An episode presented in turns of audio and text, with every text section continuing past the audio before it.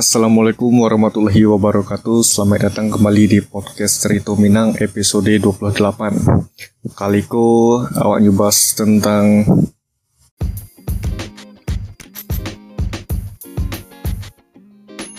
Halo dun sana, kalau dun sana alun tahu tentang Anchor Jadi nyotu tampil paling gampang untuk buat podcast.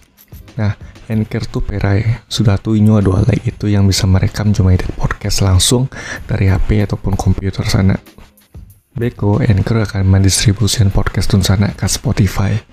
Dan yang terakhir, Tunsana bisa cuma hasilan pitih dari podcast tanpa pandangan minimum. Sadola yang Tunsana butuhan ada di Anchor. Unduh aplikasi Anchor secara operai atau buka anchor.fm untuk memulai.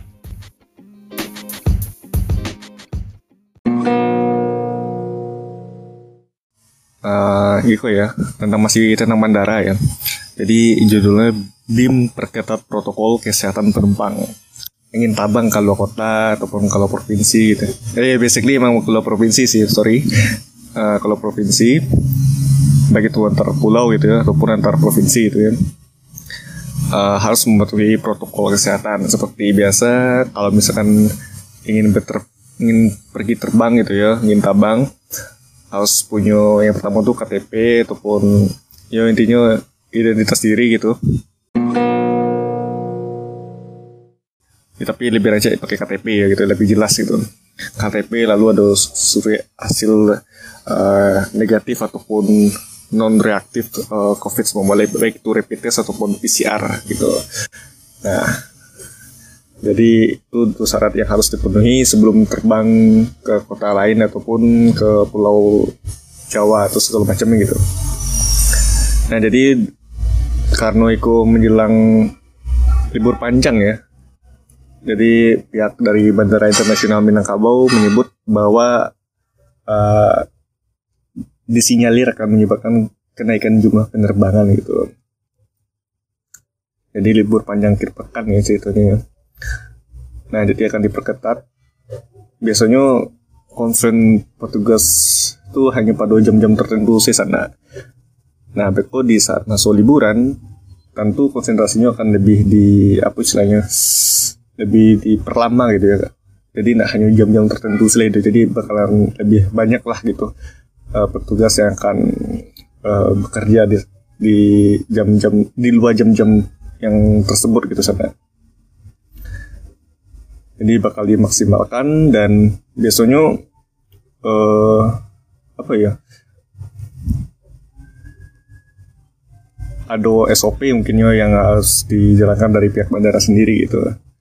Ya, begitupun juga dari pihak bandara yang ngalah uh, mengatakan uh, risiko lihat dari Bapak Humas Angkasa Pura Bandara Internasional Minangkabau Pak Hendrik Sondra gitu ya malah menyebutkan gitu ya ataupun menegaskan pihaknya malah siap untuk menangani kemungkinan lonjakan penumpang dan pengunjung bandara pada akhir pekan ini gitu.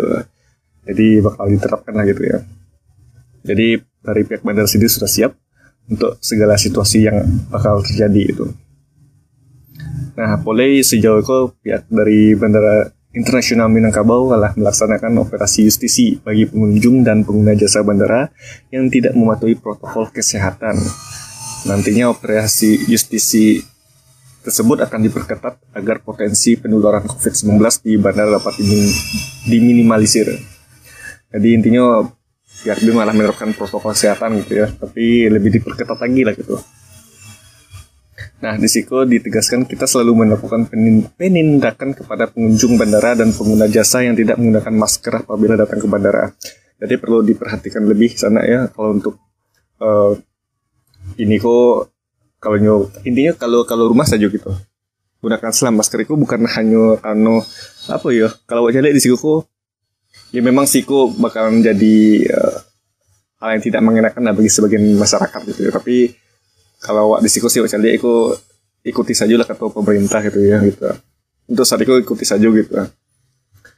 Karena memang yo balik gitu sebenarnya serba salah kalau pakai um, kalau tidak pakai masker itu disambil lo menular, menularkan atau bahaya gitu kan gitu. Tapi itu lebih ikut mematuhi protokol kesehatan saja gitu sebenarnya saya lihat di situ. Tapi ya udahlah gitu ya sana ya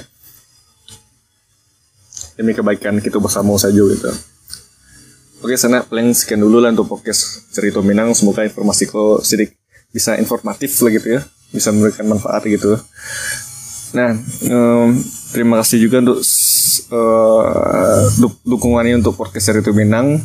Baik itu lewat uh, follow podcast cerita Minang di Spotify ataupun lewat uh, mendengarkan podcast cerita Minang uh, di sana satunya Insya Allah jika ada kesempatan gitu bakal uh, meningkatkan kualitas dari podcast itu Minangko gitu. Insya Allah ya sana ya.